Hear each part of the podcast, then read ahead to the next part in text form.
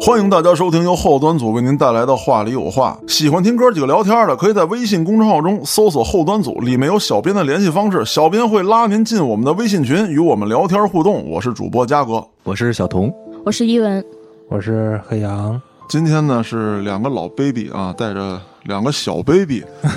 对，聊一个我他妈有病的事儿。对你有病，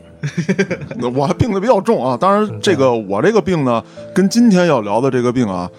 呃，不是一回事儿。嗯，但也差不多，反正都啊是对一个医院开的证明哎，对对对对对对，对对，我那个是酒精依赖，啊，不还有点焦虑嘛啊，有点焦虑，对，哎酒精依赖、中度焦虑。今天要聊的呢，也是同一所医院开的证明的另外一种病啊， ——抑郁。据世界卫生组织统计，全球约有3.4亿人患有抑郁症。当前，抑郁症已经成为世界第四大疾病。预计啊，到了这个2020年，也就是说今年，可能仅次于心脏病，成为人类的第二大疾病。抑郁症将成为二十一世纪人类主要杀手。严重的患者啊有百分之十五会选择以自杀的方式结束自己的生命，三分之二的患者曾经有过自杀的念头。每年抑郁症自杀死亡的人数高达一百万，在未来的一年，将有百分之五点八的男子和百分之九点五的女子会出现抑郁症的症状。那今天呢，请来了真正的抑郁症患者。哎，咱们小童先来，首先呢，这个抑郁症啊，其实是都是经受过一些个重大的心理创伤，或者是应激性的情绪化反应嗯而导致的一种生理疾病。然后官方给出的一个非常好的比喻呢，就是咱们把人比喻成一棵树的时候，它可能会经历春夏秋冬，嗯，然后会有下雨、下雪。但是抑郁症其实是这棵树本身枯死了，所以它并不是一个心理上的疾病，它的诱因可能是由由于心理上的某些波动而产生的。它只要是得了这个病症，它是一个生理疾病，和正常的感冒发烧是一样的。嗯所以大家不要把这个抑郁症都当成是一种，哎呀，你就是想不开，你就是想不开，你就是心理有问题。嗯其实并不是。哎，说到这儿啊，我觉得你必须得讲一讲，因为我知道一点点，就是说有抑郁症的人，其实他是身体上会有反应的，比如这儿疼那儿疼之类的，他不是单纯的，哎，我今儿心情不好，啊，我今儿难受，我听一首歌，我突然想哭，他不是这么简简单单的一个表象。对，呃，其实抑郁症不仅仅只是有躯体化这个这么简单一个事儿，而且说是有躯体化的情况下，其实是一个比较严重的抑郁症了。嗯严重程度分为三种，一个是轻度、中度和重度。轻度的躯体化表现可能只是失眠、躯体化的僵硬这方面，但是到了中度，有可能会伴随一些颤抖，甚至会是疼痛。嗯嗯，严重的抑郁症可能会出现幻觉、幻听，就比如说哦我，是经常听见有人喊你名字吗？对对对，我是经常听到喊我名字，这是其一，其二还有可能就是 有口音吗？各位天津人喊的。天津人喊，反正就是你你所熟悉的一种一种啊声音，就肯你肯定能听得懂。那我考虑这个疼痛会不会就是神经直接给你的疼痛，而不是说你真的身体上受了伤害？这个好像并不是，因为他的抑郁症会严严重到躯体躯体化，会降低你的身体机能，的确会很疼。嗯，就比如说我平常肠胃不好，有时候抑郁症的时候就会从肠胃这方面去往上走，就是从肚脐附近开始，嗯一点儿一点儿和针扎一样，就一条线儿，一直到你胸口这疼的这一溜儿。我最严重的有一次疼痛，给我疼休克了，哦哦对，就给我疼到我已经不省人事了。哦，然后这如孩子都生过了，你这哎，个嗯对对 对对对对，咱咱咱也不知道是几级疼痛，但是的确是让我休克了一下。然后我们家有养了一条狗，嗯。然后给我甜醒了。那咱还是说回来啊，你是从什么时候开始得上的，并且你觉得是因为什么得上的？啊、我是和前女友分手，是在一八年六月到七月开始吧，你之前没事儿，之前没事儿，嗯之前没事儿。而且我是怎么发现我可能有这种抑郁症的这种感觉呢？就是我会有自杀倾向。那不是因为伤心吗？呃，不只是，其实这个事儿是这样的，就是有很多我想自杀，哎呀，嗯我活不下去了，我好想好想离开这个世界，就是有这种思想的人，然后觉得自己就是抑郁症，但是其实不是。那你这个是怎么区别？说我是因为没有这个女性了，我觉着没有她的生活我过不下去，我想自杀，和你觉得你是得了抑郁症，你想自杀？这事儿是这样的，医生会跟你说，就是看过医生的话，医生会告诉你，就是你的抑郁情绪不应该超过两周。哦，对，也就是说，我琢磨自杀这事儿，我要是琢磨俩礼拜以上了，甚至说，哎，开始计划了，有要付诸行动的这些手段了或者措施了，对那很有可能就是抑郁症了。，对，是而且在到现在也只是有可能要去医院做一些个具体的评测，包括心理评测，包括生理评测都会有，包括嗯眼动，眼动就是他会看你的眼睛的动态，哦，对，然后还有一系列的心理评测，我也给您们拿出来了很多这个我当时做的心理评测，其中包括很多像焦虑、嗯躁郁、抑郁，对这种很多很多一大厚本儿，你要做很多的评测，才能综合的确定你到底是不是得了抑郁症，或者有没有焦虑症，有没有躁郁症。嗯对，哎，这个我知道，我当时去做的时候呢，做了一项检测啊，我也不知道它这个是干嘛的，脑袋上给你戴一圈儿，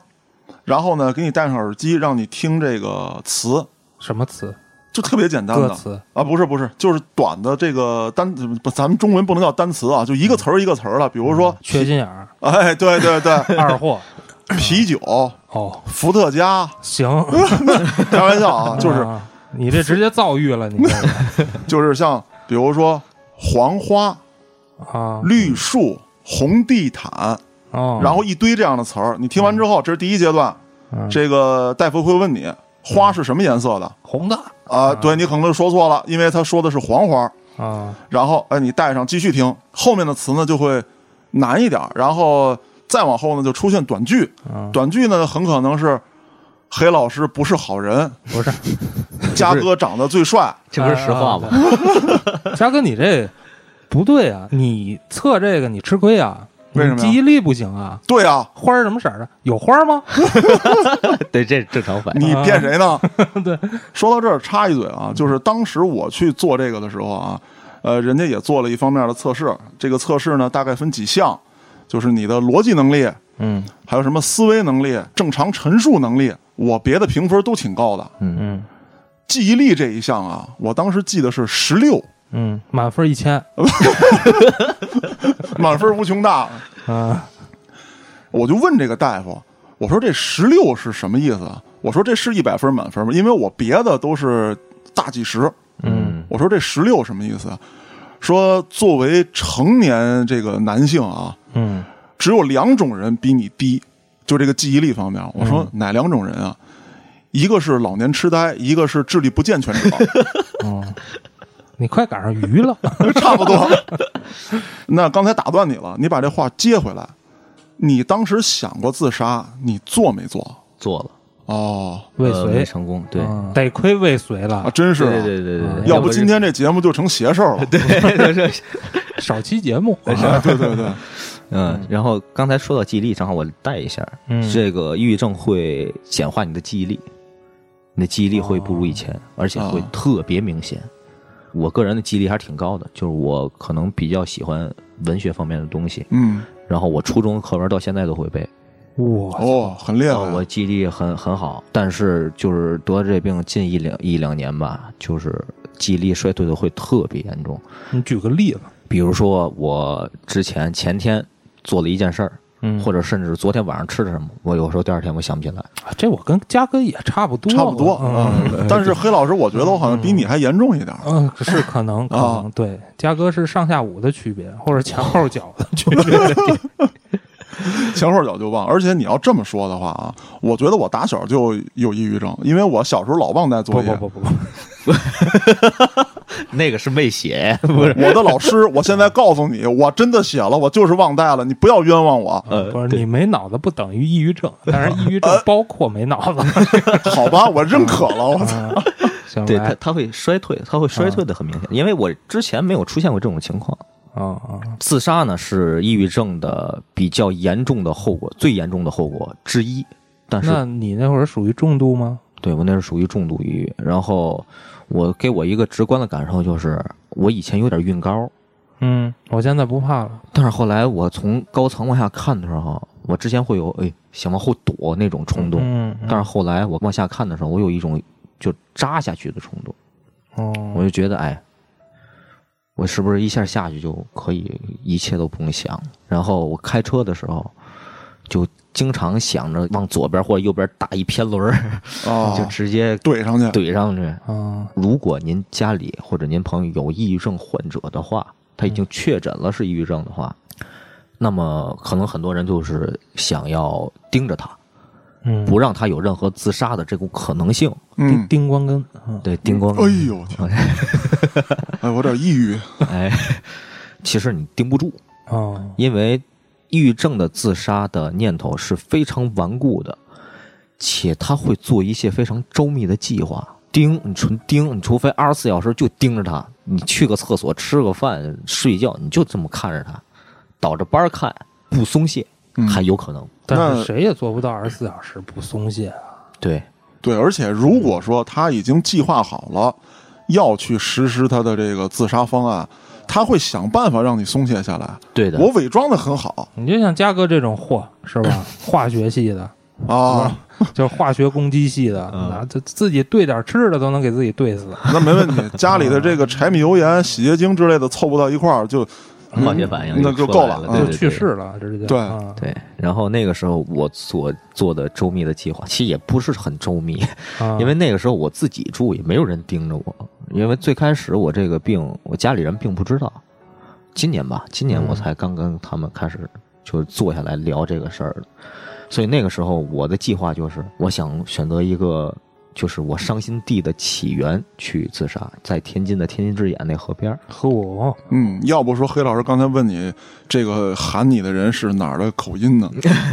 对对对对 对，对，我呃是天津人，也听过邪事儿都知道。嗯嗯然后呢，我选择了在凌晨一点，因为那时候没有人少没有人啊，没有人，基本上嗯可以说是没有人。嗯对，然后我是先在河边，然后那因为那个地方岸不是很很高，嗯，你就坐在边上，脚底就是水了，不对，蹲就下对对，来不蹲就能下去，嗯然后就是嗷嗷嗷那种，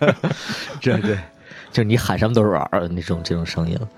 我先是拍了一张自己的照片儿，嗯就是脚在水上面的那个照片，然后把手机放在边上。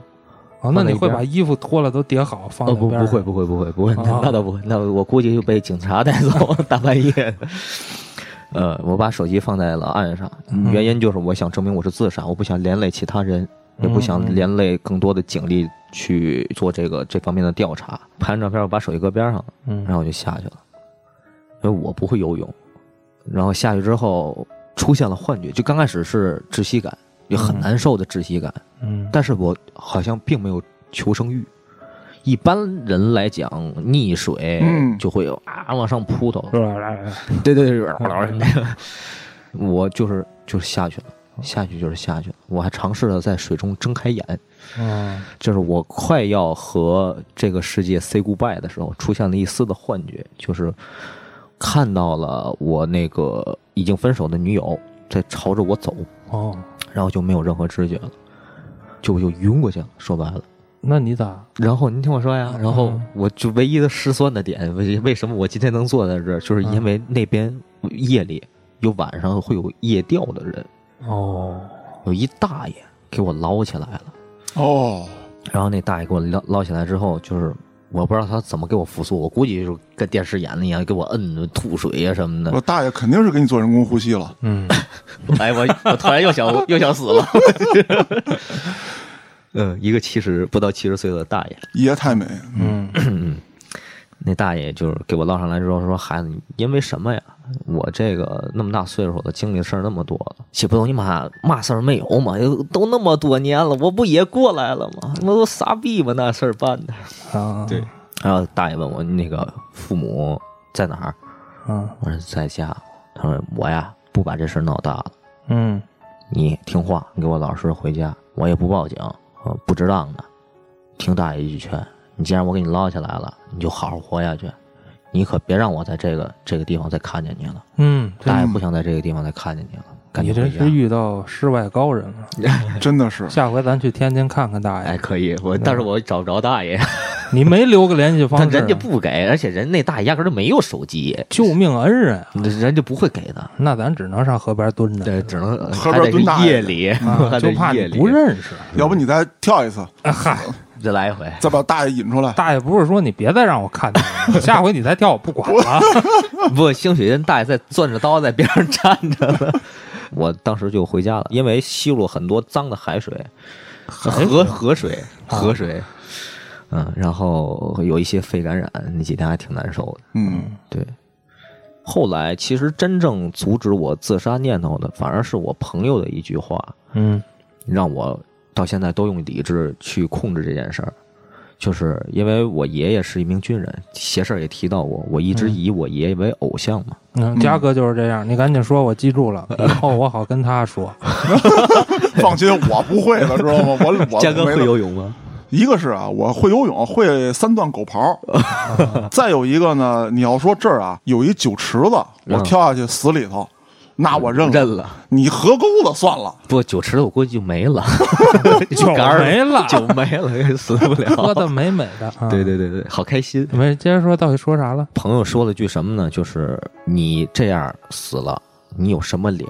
去那边见你爷爷去？对你这话，到位。对你有嗯脸见你爷爷吗？嗯你奶奶那正好那阵儿又赶上我奶奶也不在，说这句话的第二天，我奶奶就去世了，因为他们知道我奶奶那天病危了，然后晚上叫我出来吃饭，你出来，我们两个人跟你说几句话，嗯就是为了劝劝我，因为那时候我也不好好吃饭，也没有食欲，抑嗯郁症也不会有食欲，也不会有七情六欲，嗯，对，也不会有那方面的想法。说这个事儿之后，第二天我奶奶就去世了，就是更加的坚定我一个念头，就是我不能以这种颜面去见我的爷爷和我奶奶，对我父母也是一种不负责任。所以我就一直用自己的理智去压制它，但是其实很多时候压制不住。这个病我得了之后，最贴切的评价我给它就是俩字儿，就是恐怖，因为你控制不了自己在想什么。你脑子里有很多的念头，自卑，然后觉得这个世界好像和我没有什么特别大的关系，这种我没有价值感。我觉得我死了会对周围的人更好，嗯啊，有这种自我否定的情绪在里哦对面。自我否定情绪。嗯，控制不住自己想什么这个事儿，确实挺恐怖的。黑老师，这不你也有吗？你嗯那叫什么穷思竭虑强迫性穷思竭虑，啊？就是嘖控制不住，必须得想，但是没有想你那么绝望的东西，对就是我脑子里有好多事儿要想，嗯想的他妈睡不着觉。对我，我嗯我我也是睡不着觉，但是我没想那么绝望对的，我是很绝嗯望。我觉得黑老师这个想是不是这样一个状态？就是你感觉自己在步棋，你在模拟整个这个事件的发展，哦，这步怎么走，下步怎么走，不行。这么一步走之后，对方会有三种可能性产生，我应对这三种可能性又分支了，哎，不行，算不过来了，我死了吧！嗯，对对对对对，有点这 意思，嗯而且还是就是睡的时候想，啊，对对对，会我说出现有这时样的，候睡不着是不常见啊，不常见，因为嗯白天很累，对对我基本粘床就能睡，但是我会感觉我想了一晚上，早上起来，嗯，嗯啊，然就后很累这一觉睡的。对，睡得也不踏实，就感觉半睡半醒，一直在琢磨。我关于睡眠这块儿啊，我那时候就是我们朋友就形容我是修仙。我最长的一次一个礼拜没有吃饭，粒米未进，喝水呀、哦喝水，嗯，喝水，但是东西一口没吃，真的是一口没吃，嗯然后连着三天晚上睡不着觉。这修不了仙，嗯，道爷已经验证过了。嗯对这对，这会死，这修不了仙， 其实会休克，会对会会对会猝死。对，就我三天没合眼，嗯，但是三天没合眼，我倍儿精神，我就感觉那几天好。现在回想起来，就是透支了我生命力吧。但是我每天都倍儿精神，我也没有说什么就是特别困呐、啊没有。让人羡慕。 对，然后我尝试以酒精麻痹自己，哎， 睡不着，喝两口，对嗯哎然后小鸟伏特加，整这么高，对对对对 对，没错。我喝了是一瓶儿野格，外加一就是炸弹怼的那个啤酒，哦我这嘉哥早去世了，我就去世了，嗯，我我就更精神了。我没睡着，嗯，我睡不着。喝完酒，我这个人喝多了酒之后呢，一般就是睡，嗯，我也不会哭，也不会笑，也不会撒疯，没有，我就跟我平常一好样的，嗯对， 我就就是睡想觉找，床，对对对，就是睡觉，嗯但是我就睡不着。我喝完之后，到我从晚上开始喝，喝到凌晨，喝到早晨五六点，嗯我趴床上，然后我发现我没有睡意，啊，你应该干公 关，你哎一直喝，一直哎喝，喝死你！而且那段时间我感觉酒量还真的有点紧张， 就是怎么喝你都睡不着，也不困，也太可怕了。嗯也没有感觉有多晕，没有这种感觉。然后我就尝试了一下多几种酒怼， 啊就不光炸弹，啊，对，人说嘛，三中掺全会 对对 对，五湖四海，人说啊这个对着喝醉得快啊，嘉哥都是直接生命之 水，嗯我你再加上七十多度的苦艾，我你去，再兑点六十多度那蛇，呃，不对，那毒液，这样的 话呀，我觉得到时候也不用火化我，你知道吗？你就把我搁那儿，我千年不腐，酒精泡的，我我点没有你细菌， 我点你了那我算危险物品。就抽根烟就着了。 啊！然后那个时候我也没有选择去用药物控制那谁给的你这胆量啊？我自己，就我不想靠药物去控制。你是觉得药贵还是怎么着啊？对哦，对，没错，正解，这是其中之一。这医保不报是吧？报报报一部分。这个一会儿让我让我女朋友说，她是经过医正保常的医保报报销的销的，啊对，她是经过药物控制的，我是没有经过药物控制的。嗯但是我劝大家，如果有抑郁症的这种前兆的话，嗯，第一，及时就医；第二，一定要吃药物控制，嗯，就不要跟我一样。我是一个比较理智的人，理智到极点的一个一个人，嗯，而且我三观可能略正，就我还能控制住我自己，我嗯我那根弦能绷得住。加入后端组，三观都很正。那必须的，咱 们跑偏 不了。那没毛病。嗯然后还是要及时去就医去去看的。那刚才小童说了这么多了啊，咱们这个节目本来女嘉宾就少，好不容易来一个女嘉宾还不让人说话，这个我要挨骂的。是，那咱们就让伊文聊聊她的经历。嗯嗯，好。呃，首先我先回答一个问题，先回答一个关于小童老师刚才提到的，呃，关于抑郁症医保报销的这个问题。首先，咱们都知道医保的报销门槛是一千八嗯，超过一千八的部分应该是报销百分之六十，应嗯该是差不多。首先，我是在十二月底，去年十二月底去确诊的，是中度抑郁、轻度焦虑。但是当时正因为是赶上年底，所以一千八的门槛儿我没有超过，正好是开完药也做完了检查，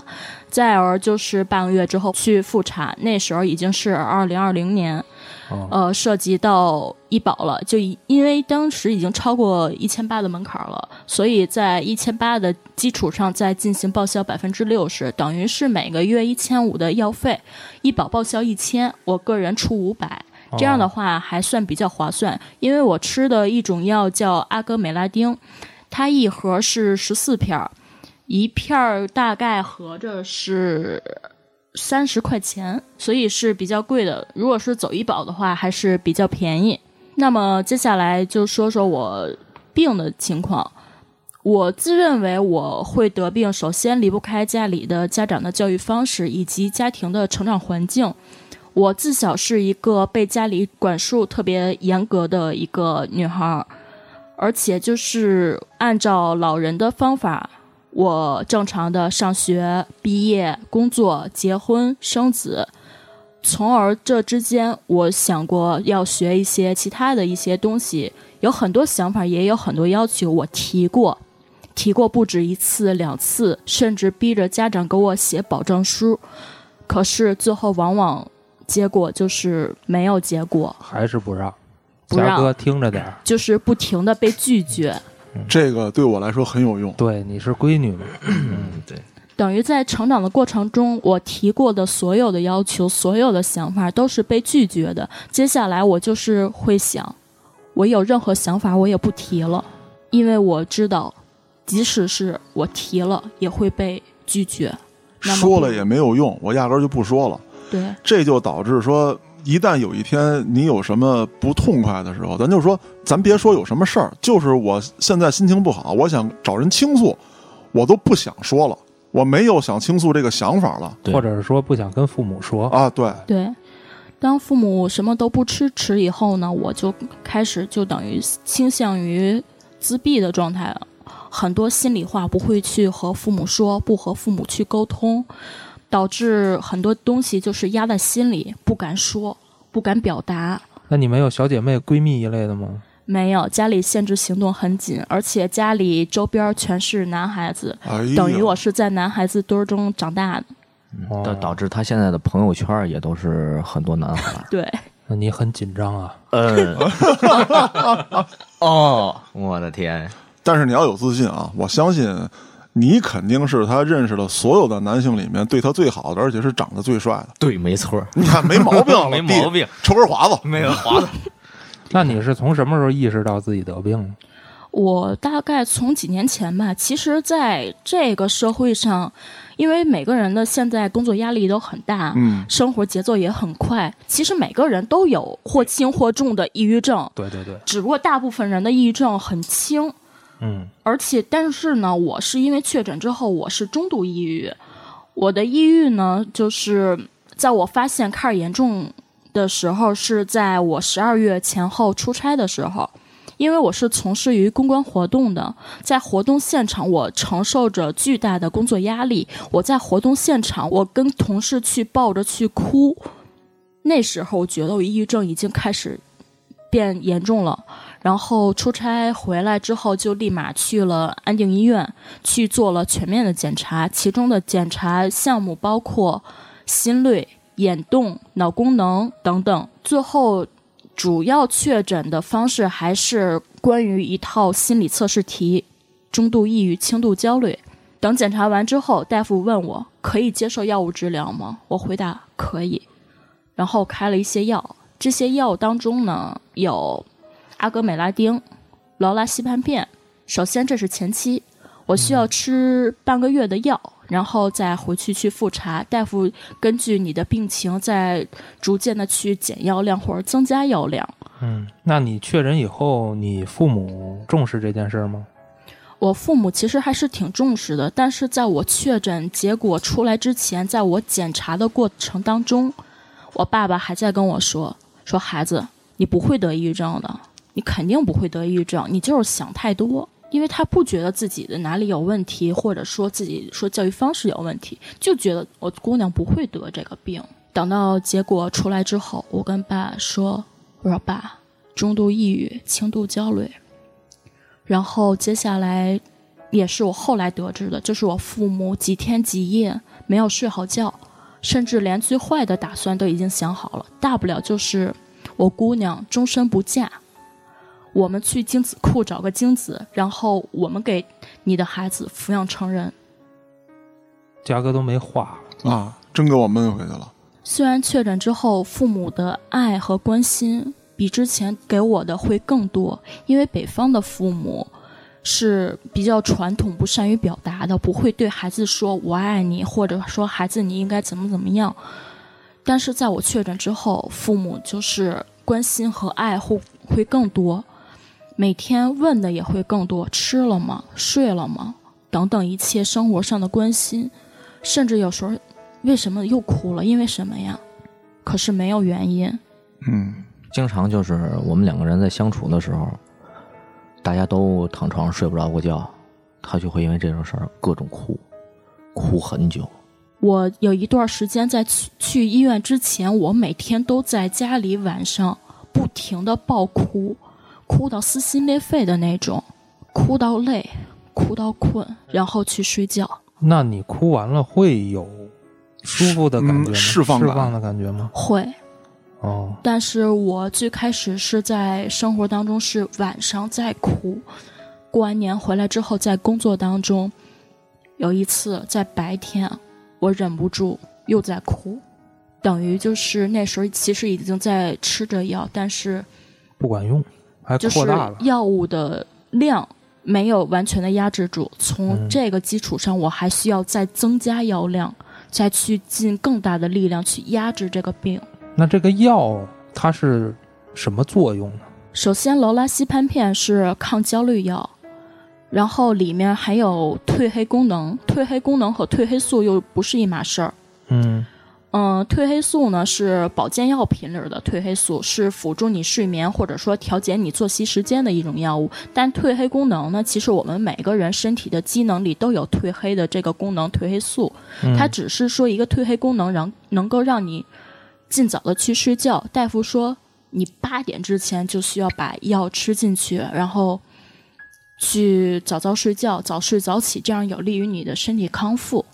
但是我又说，我从事于公关行业，我没有那么正常的作息时间，有可能八点我还没有下班呢。嗯，嗯，嗯，对，因为出活动基本上要到了凌晨，也很可能。对啊，布置都是夜里啊。对对，嗯夜间进场，嗯嗯，所以从这个期间，父母虽然给了我更多的关心，但是他们对我的这种爱护，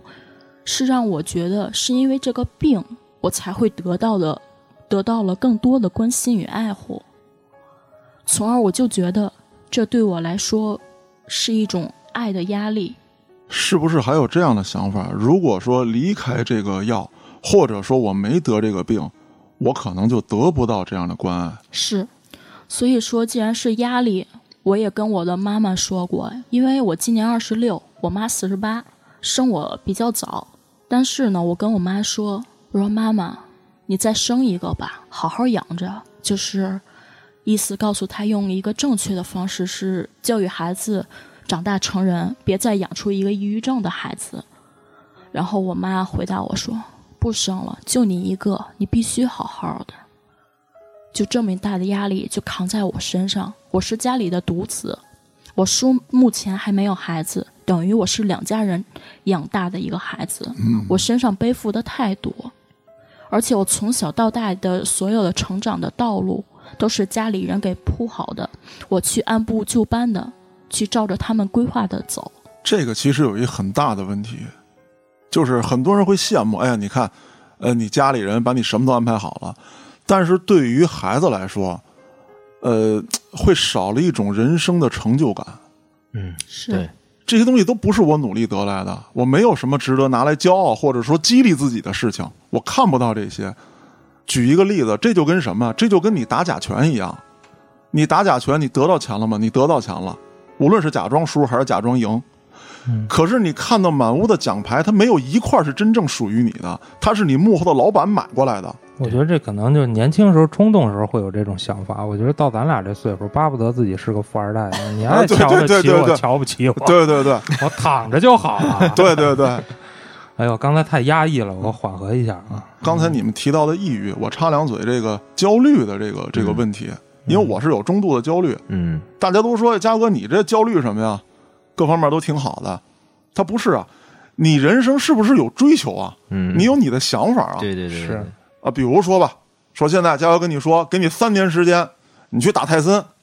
你能挨住一拳不死，你就算赢了。 难，对，这太难了，太难了我就会发现，刚开始的时候，我啊，比如说我看泰森的视频，我玩命训练，我说啊，有机会，三年之后我可能哎技术又进展了，泰森又老了，不是然后你会发现，你这不用练拳，你这主要是练抗击打。抗击打，对对对，练点硬气功什么的啊。对，可是慢慢的，你发现根本就不可能，越来越不可能。嗯而且你专注的去完成一件事儿的时候，会有很多其他的事情也穿插进对来。对对，你就像面对着一个千疮百孔的大坝，啊，你拦不住，嗯你拦不住了。你堵上这空那空就漏。哎，对，这个就就很麻烦。你去说，你去倾诉，其实意义也不大。有时候我就会跟呃家嫂说，嗯我说我知道女人嘛，她的承受力比较低，嗯你会说出很多很多的事情，嗯你要倾诉。我说，但是有一样，我作为一个垃圾桶，嗯我现在是一个比较满的状态。嗯，我没地儿到。啊我对对我没地儿倒啊，哎，我也是，老爷们儿，你说对跟媳妇儿碎碎叨叨，碎碎叨叨，哎，对对我们领导怎么着？我跟那同事今儿闹一别扭，嗯，你有本事你抽他去啊！对对对你又怕犯法，对吧？又给你拘进去，工作丢了，咱也不能哎不违是挺法。牛逼的 吗？嗯，哎，你说这话也是，有人也这么跟我说，你练半天，你不挺牛逼的吗？你干他呀，不是一概念，对对对，这是胡说八道呢。我还有理智，我知道这些东西不能做，对对对，所以说，我讲到这儿呢，其实就是想问问你们，你看、我这边是垃圾桶满了，我没法接受家嫂的倾倒，但是对于你们两个来说，同样是呃都患有疾病，嗯两个人的承受力其实都很脆弱，又都需要去倾诉、去诉说，嗯，对，那这个时候怎么办？你们之间是怎么互相扶持的吧？哎，对，嗯，说实话，他对我的扶持好像没有特别大，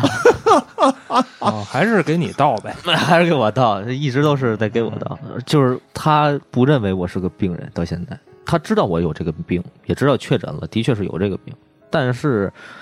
在生活中他并没有拿我当一个病人去看待，可能是因为我给他的平常正常的这种关怀啊，包括像嘉哥说这种垃圾桶，你嗯就是依靠嘛，你那么对你让男人干嘛使？但是他们倾诉的会比正常人多。嗯，他正常的倾诉会有，但是他犯起病来的时候，他的倾诉可能更多是来自于极端和特别负面的一个点。对，对，就比如说我们两个刚认识的时候是在三月份，今年的三月份，而且大家也都知道，那时候疫情刚刚平稳，大家刚刚复工。嗯可是我要面对的呢是去上海出差，啊，我们需要做全副的武装，需要请医疗消杀团队来做辅助。那个时候因为疫情还没有平稳，还需要去当地隔离十四天。嗯那个时候的压力对于我来说特别大。我跟他说：“我说我最后没有死在抑郁症上，却死在了新冠上。”我说我不接受。而且我们领导去分发的任务的安排就是说，事先没有问所有的员工是否愿意去进行本次出差。嗯直接就是下发任务，告诉我们几号到几号我们要去上海出差，没有问我们是否愿意。啊，但是后来 CEO 是个女孩儿，嗯然后呢，她到后来在大会上就是说，毕竟是疫情出差，所以还是需要看大家的意愿，是否愿意去出差，不愿意也不强求，毕竟嗯这个点儿大家也都能理解。很危险的。是，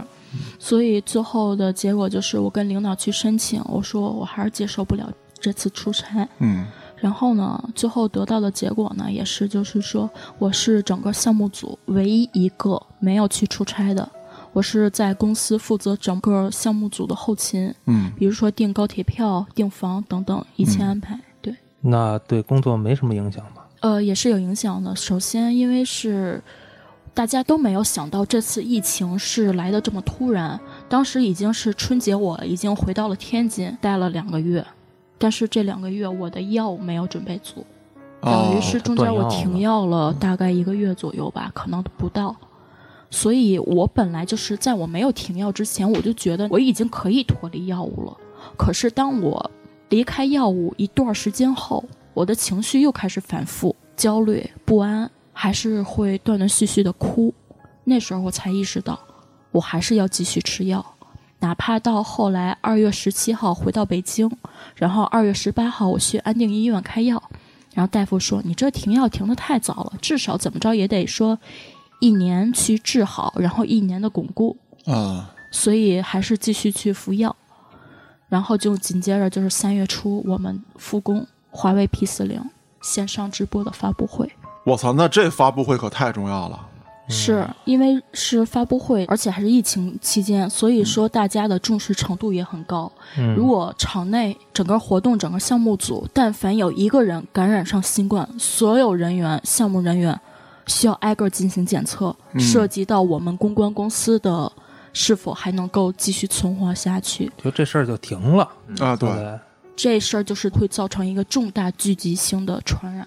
嗯。嗯，是一个重大的事故，事故了。对嗯公关事故但你们这也是属于没有观众的发布会吧？没有纯直播。哦，往常的发布会是几千的观众，然后因为疫情不可能有聚集，所以就没有了观众。这次嗯，那个时候呢，他就是对我倾诉更多就是，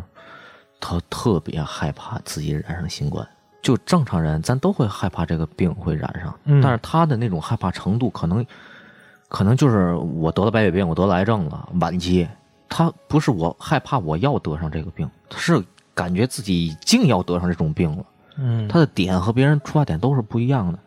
嗯他就是可什么事儿都往最坏的方向对去考虑。当时因为我们要从北京坐高铁去上海，嗯然后去上海我们再去发布会的场地，这个场地的工作人员有公关公司的，嗯有客户的，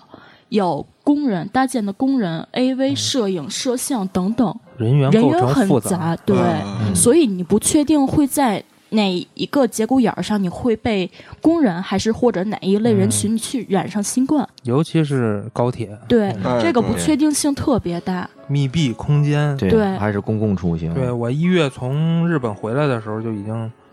就是我们全程戴口罩，那肯定坐飞机都不吃饭了，嗯，对这发了吃的我就不要，啊，嗯，就不敢，确实是这嗯密闭空间太恐怖了。对对对对对，是，然后这个是年后的一个起始点，也是第一次无法承受。然后第二次出差呢是去深圳，因为那时候疫情已经确实是平稳了，其实我是可以去出差的，但是最后我还是选择没去。最主要的原因是工作压力的问题，嗯在出差的前一天晚上，我即将飞深圳，但是当时我还在忙工作，因为工作压力的问题导致我爆哭，我又开始抱着我男朋友哭，嗯，我就受不了了。然后实在无奈，我说给领导打了电话，我说哥，出差我去不了了。我说病情又加重了，因为我领导知道我有这个病，嗯但他不确定这个严重性。然后我说去不了了，实在撑不住了，就在电话里也在哭，领导也同意了，等于那个也是我从事这个行业之后的最后一个项目吧，因为我现在已经辞职了，在家养了两个月了，嗯嗯。我是觉得在家养着要比上班要好很多，情绪也恢复的很快。嗯最起码来讲事儿少点儿，是，不会有那么多的工作压力去再去是刺激你这根弦儿了。我觉得压力不大的话，腾出一两年，先把病弄稳定了，是我对觉得对对是对是比较正确的一个选择。对我最后就跟他说一句，我说你命最重要，嗯有人在你才能有钱在，对，不要因为这个一两年的这个这个经济去考虑把自己身体拖垮，就不明智这个选择。对，而且作为一个小姑娘，现在我就懂得了。我家里条件也不算差，在北京我也是属于衣食无忧的那种，嗯，所以我干嘛要这么为难自己呢？那不如干脆就休息下来，轻松轻松，嗯，或许还能好得快一点儿。现在我男朋友其实不知道的就是，我有一个药舍曲林，应该是每天一片儿半的量，我已经悄悄摸摸的改到了一片儿，大概已经一周了。完了，回家别打架啊。我真不知道，嗯，我觉得还是该怎么吃怎么吃吧，我觉得嗯也是该怎么治。听听医生但的是，现在已已经差不多一周了，已经好很多了，没事儿。咱不用省这点钱。不是为了省钱，我是想慢慢把药量控制下他来。想把药量控制下来，但是我一直跟他说，不要按照这种自己的意愿去更改药量，还是要按照医嘱去更改药量。是对，我理解一文这心态，其实你现在呢是一是想战胜病情，二呢你也想战胜这个服药啊、嗯但是还是像小童说的，这个听医生的比较好，后续的反应咱不知道啊，对嗯吧？这东西都挺深奥的学问， 对，不过一文都已经辞职了，我也就没什么可问的，那就问问小童吧。对就是你的同事知道你有这病吗？嗯不知道，我当那时我不知道没什么可问的了， 我就是想知道，哎，这个同事啊、领导啊，会不会有一个什么样的区别对待？嗯嗯会有，其实你要是找工作的时候就把这事儿跟人说了，啊，我觉得会影响人家对你的一个个人评判，就是否录用。那你的好处是你没有在工作当中体现出来。其实也是能够体现的，包括我们两个相处方式，嗯，我前一秒挺正常的，后一秒这人变了，就崩了。啊，那可能我们就是觉得这人脾气怪，对对对嗯可就是这样，对对不会想到是抑郁症。对对，对对对，嗯，就是突然间你就一系列的这种想法涌上来，对，甚至我们两个还同时服用过大量安眠药。对他趁我不注意吞了十六片儿艾司托伦。什么玩意儿？你们是要集体那个？嗯您您听我说呀，这是不对 的啊， 这是不对这的，是不对哎的，不对的，不对的对啊。对，不就不要不要跟我们效仿这个，年很恐轻啊怖啊哦鲜嫩的生命。我跟您说啊，，他他服完艾司唑仑，死活不去医院。然后您知道他跟我说的是什么吗？他说：“你让我死的时候留在二十六岁这种花样的年华，我不想让我特别难看的 去，厄瓜多尔永生玫瑰，嗯哎呦我去，就是鲜活的生命，嗯，我就想要在这种绽放的这种永久保留它的这个这个样子。我不想让别人记着我的时候还是老了这种是会有人有这种想法。 但是不好使，啊你别有这种想法了。你最后都是他大炉子出来完完犊子，那就对对对，你应该别这么看想看哈尔的移动城堡，哎，哎老了也爱你啊。嗯对对对，哎，不是聊我们两个相处模式，我都扯那么远， 我的讲法。哎，回回到咱们那个相处模式，嗯，就是我觉得如果另一半是抑郁症的这种情况的听众，第一，除了他自杀、自残这种不好的念头之外，尽量能顺着他就顺着他，他让你别呼吸你就憋住了。别介，那我先走 了。就是不要比有平常更多的关心，这样只会给他带来无形的压力。嗯，对，哦，就是自然，尽量自然嗯保持自然，保持一个正常的平哎，常生我活觉状态。得一文说这个是特别对的。你看刚才他讲了他父母的一些行为，对，嗯反倒给他造成了更多的心理压力。对，嗯，但是这没办法。你说你作为父母，嗯你发现你的教对育对对错了，你肯定想回报啊。人啊，一定要不断的纠错，不断的改正，往前算，回头看，嗯，往前算就是，尤其是对孩子，这个不是说给孩子安排路啊，就是因为孩子很多时候他在小的时候他没法对自己的一些嘖规划做出选择，那么你就不要说我给你一个长久规划，嗯，你这一辈子就怎么怎么样，不要这样，往前算，算一点点，你的选择会有什么样的影响？回头看，这个事情完成了，要立刻总结。嗯，你到有一天一切都成型的时候，你可能就晚了，而并不应该说我有亏欠你的地方，然后我给你着吧着吧。嗯，中国人喜欢这么干，对对对，你你别再揪着我这错儿不放了，我再对你好点不行吗？是吧？无论对子女、对伴侣，嗯，其实都是采取这种状态。对对对对，这个是一大问题。还是那句话，往前算，回头看，短时间的，一步一步的，一点儿一点儿的，咱们就算是摸着石头过河。做父母就这样，是，都是初为人父母，对你知道个啥，你只能一点儿点的总结，你别回头这河都趟过去了，你再看，哎呦，你看过这条河，这让蚂蟥给我咬的，嗯这让鱼给我啃的，真不该走这河，晚了，那个时候不好使了，你伤已经在身上了。对，我感觉啊，不了解这个病情的人，往往走两个极端。嗯，我身边出现了一个有抑郁症的，那往上走的极端是什么呀？我操，丫有神经病， 我小心点儿他，别别别跟他争。嗯，有的时候这件工作咱俩确实得衔接，得沟通。你有些地方是错的，嗯那可能就因为我对这个病情有歧视，我就不跟你沟通了。嗯，我想辙，或者我直接找领导去，这个不行啊，这别让他干了，我要跟他沟通不了，他有神经病，这是一种极端。另外一种极端是什么呀？呀，这人真矫情，哪儿那么多事儿啊？那不就是心情不好吗？他不理解这病情，对，他并不把它当做一种病。那么为什么会有这样的人？咱们说向下的这种，呃，不理解啊，嗯，是因为他遇到的人，很多时候不是真正的医院确诊了有抑郁症，他是可能只是有一点点抑郁情绪，哎，对对对，那这个时候有抑郁情绪的人就会拿这个当一个尚方宝剑，你别招我，我有病，你得让着我，容忍我，对无条件的退让，我干什么都行。其实他就是想作，对对对对，他给自己的作找了一个借口。你真有病，有医院确诊的东西，嗯，那我觉得陌生人咱们管不了人家，那作为家人朋友，肯定要多一点的包容。而对且就是跟跟我们两个相处模式也有关系的一点，就是对于恋人也好，朋友也好，不要去劝，真的嗯别劝。你劝，你其实你会说还好，但是你其实你并不知道你哪一句话哪一个点就触及了他心里最薄弱那个点，这事儿就炸了。对，还有一个就是顺着嘉哥那句话，就是说我是在十二月底确诊的，然后半个月之后去复查，复查的时候是我爸妈陪着去复查的，因为家里很重视。等到大夫跟我叮嘱完之后，我爸还在和医生去沟通，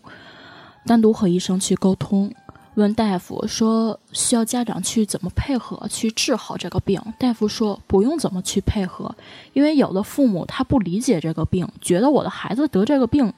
根本就不是病，就是嗯矫情。嗯嗯老一辈儿人可能六七十年代或者怎么，有一些老人他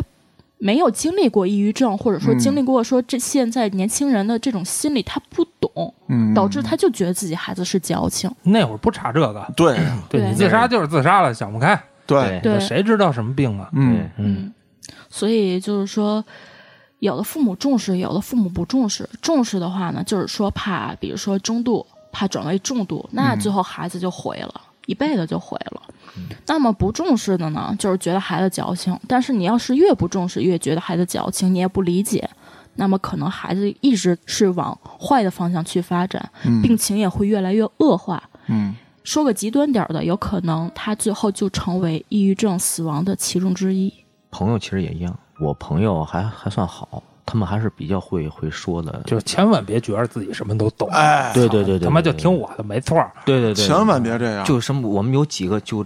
类似于比较逆鳞吧，就几个词，就一定不要有。如果你朋友有这种抑郁症的这种人的话存在的话，去劝他可以，你可以去劝，千万不要说哪种呢，就，哎，你就是想不开，怎么又钻牛角尖儿了呢？多大点事儿，啊，多点事儿，至于吗？哎值当的吗？完蛋！对完，犊当子时就炸了，嗯，炸就是你不是我，你怎么知道啊？你又没有承受过这种病痛，你不知道这是这个病到底是一个什么样子的，就跟郭德纲老师说的一样，你劝我要大度一些，那是那么回事儿吗？不是这么回事儿，所以不要去用自己的一些对抑郁症的这种概念去正常的劝任何一个抑郁症患者。节目一开始呢，我就说了一个数据，它有一个死亡率嘛，嗯，也就是说，第一，这是一个病；第二，这是一个能致死的病。你要这么去看待，哎，这才是一个正确对对的对，观点，对不对？对，我想说一下，啊嗯，就是现在抑郁情绪太普遍了。对，对你听首歌，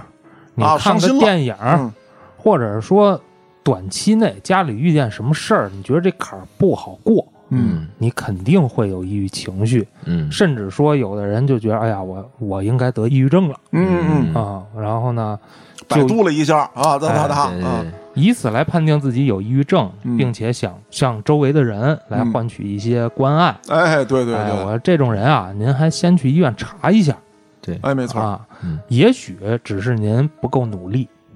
你说的太对了，对，啊，并不是说生活有多难。对对对啊对您先对，查一下，再去索取那个关爱去。哎，对，而且啊刚才已经一文在说了，嗯，我觉得关爱是一种压力，没错，不是说我想靠这个病来换取关爱。真正有这个病的人，其实是就像一文刚才说的，他是那种心态的，对我不想让多余的关爱对对对对，来给我压力。他是对需要关爱，但是不需要过量的去关爱。对对对，对，而那些没有去医院确诊，来拿这个病去向周围人，都不能说是向周围人索取了，去抢劫关爱，好嘛，这个有点无耻，这种行为。是的，其实也是因为他们对这个病不是很了解。对因为他们之所以觉得自己得抑郁症，有可能像嘉哥说的，这百度查了一下，嗯，发现症状很像，是特别像。嗯但是我刚才也说了，就是两周以上的持续这种情绪，再加上一系列的身体上的反应、对心理评测，你才有可能是抑郁症。身体上的反应你的就重度了。呃，不，轻度轻也会度有，也轻会度有吗就失眠嘛。我刚才说过，哦对失眠这种，失眠并不是说是睡不着觉那种就要失眠，你看是道爷很就严睡重不的着，道爷每天睡眠两个多小时，啊。我那时候就这样，我说早晨六点会有困意，嗯，睡两个小时左右，这一天就下来了。嚯，我得让道爷看看去。到晚上六点，我晚上就是会发病率会高一些。那个时候就，尤其我自己一个人住，又住了一个一百平的嗯房子，是是是，那你种 在租炫耀？租的 哎呦我，租的，好吗，那也是炫 耀。但是是天津，那也是炫耀，那也是炫耀你当我没去过 直辖市？你开玩笑呢？哎，没有两千块钱一个月房租不是很贵啊，不想跟你说话了。别着吧了，就反正很孤独啊，但是、啊对对对，就很孤独啊。嗯，六点晚上开始，我基本上每回那个抑郁症那个气儿一上来涌上来的时候，我一看表，我说哎对，到点儿了，啊， 可以把我的酒和烟拿出来，我要是继你，我续就带着酒，带着烟去河边找大爷。好好聊好聊。好对聊。对对，大爷是个好大夫，真对的。对对，哎，刚才这个小童说了一个身体感觉，嗯啊呃，我身体感觉我也有过，比如哪儿疼啊或者怎么样，但是我跟大家说啊，它最危险的是什么？嗯这个大夫为什么那会儿强制要给我扣下？说你不行，你住院嗯，戒酒。我说不至于，我说我可以靠我的意志力战胜。他说不是，你刚才讲述的时候有这么一个特别重要的事情，嗯啊我也给大家在这儿复述一下，就是我不喝酒的时候会断片儿。哦，怎么讲啊？我第一次发现这问题的时候是在我训练的时候，哎，我们一块儿说打会儿实战吧，嗯好，哎，前两拳打的还又来又回，知道防，知道躲。突然有一下，我就站在原地不动了，两只手也放下来了，梆一拳就打到脸上了。然后跟我一块对练的那个队友还还哎说：“嘉哥，你这怎么回事啊？没打中重要要害，你怎么突然因为被击中之后，如果说第一下重拳被击中，人可能会懵，哎，放下手来准备挨第二下，因为他没反应了。但是我没挨到过重拳，嗯，只是有时候哎擦一下眼角，打一下鼻子，不可能造成这种在呃场上正常出现的这种短时间痴呆，哎对对短时间痴呆状态，嗯，这是第一次出现。然后其他的时候呢也会有，大夫就跟我说说你小心点儿，如果你开车的时候出现了呢，哦，嗯，这我证明啊，这节目我录仨小时，嘉哥待了一个小 时，好不容易接上了，哎呀这太难了。其实嗯已经录三遍了，不知道。对啊昨天录的是吧？开车时候怎么办呢？对你开车的时候就很可能出现重大事故。是啊，那我你赶紧买那个现在自动驾驶的那个 吧。我把家嫂培训出来了，哦哦， 哦，现在家嫂开车了，嗯我也开啊，因为嗯经过治疗之后，这个现象缓解了很多。嗯，呃，吃药，然后就是限制饮酒是，啊。提这个是什么意思呢？一个是结合刚才小童跟一文所说的那个身体状况，嗯您就算要自检，您也先感受一下有没有，就是至少是我们仨说这些情况，嗯您是不是有？再一个，它持续时间，小童说这非常重要嗯啊，超过比如两周了，周或者说您最近这几个月、近半年都是这样，肚子疼去医院查，哎，也没闹肚子呀，也没有肠胃疾病，是吧？是脑袋上做大核磁，哗哗全做了，也也没事儿，突然断片儿，突然脑袋疼，这个时候，哎，您选择就医，哎，去看一看这个精神科、心理科等等这这些方面的，对，不要自己给自己治病，也别让百度治病，这个咱原来就说过了，什么病你也别百度治去嗯对啊全是绝症，啊！对，全都都能致死。说了这么多呢，其实有几点，呃，跟大家分享，不敢说提醒啊，就是跟大家简单分享一下。嗯，第一，如果您觉得自己的这个状态不好，哎，这是一个好的心态，关心自己嘛，嗯重视起来，对啊，别不当回事儿。对嗯但是呢，到底有事儿没事儿，咱们要相信医学，去看一看。嗯第二呢，就是如果您身边有这样的人，人家已经确诊了，是有抑郁症或者说焦虑症等等等等这些方面的疾病，不要走极端，自然点儿，哎，自自然一别点瞎儿，嗯他妈跟人聊去，对，别瞎喷，好像你这阅历万千似的，你扯淡，你什么都不知道，是你都没观过世界呢，你哪来的世界观？对，你都没受这份罪呢，你怎么能理解这份罪？你都没看见红尘呢，你怎么就破了？哎，对。那今天呢，也聊了这么多了。如果说您有什么关于这个话题想跟我们交流的，可以在微信公众号中搜索“后端组”，里面有小编的联系方式，您可以通过小编加入我们的微信群，咱们一起聊天互动。感谢您的收听，咱们下次再见。来，不需要你来。感情这东西不需要等待，你在，或许也不在。离不开的人，也许不存在。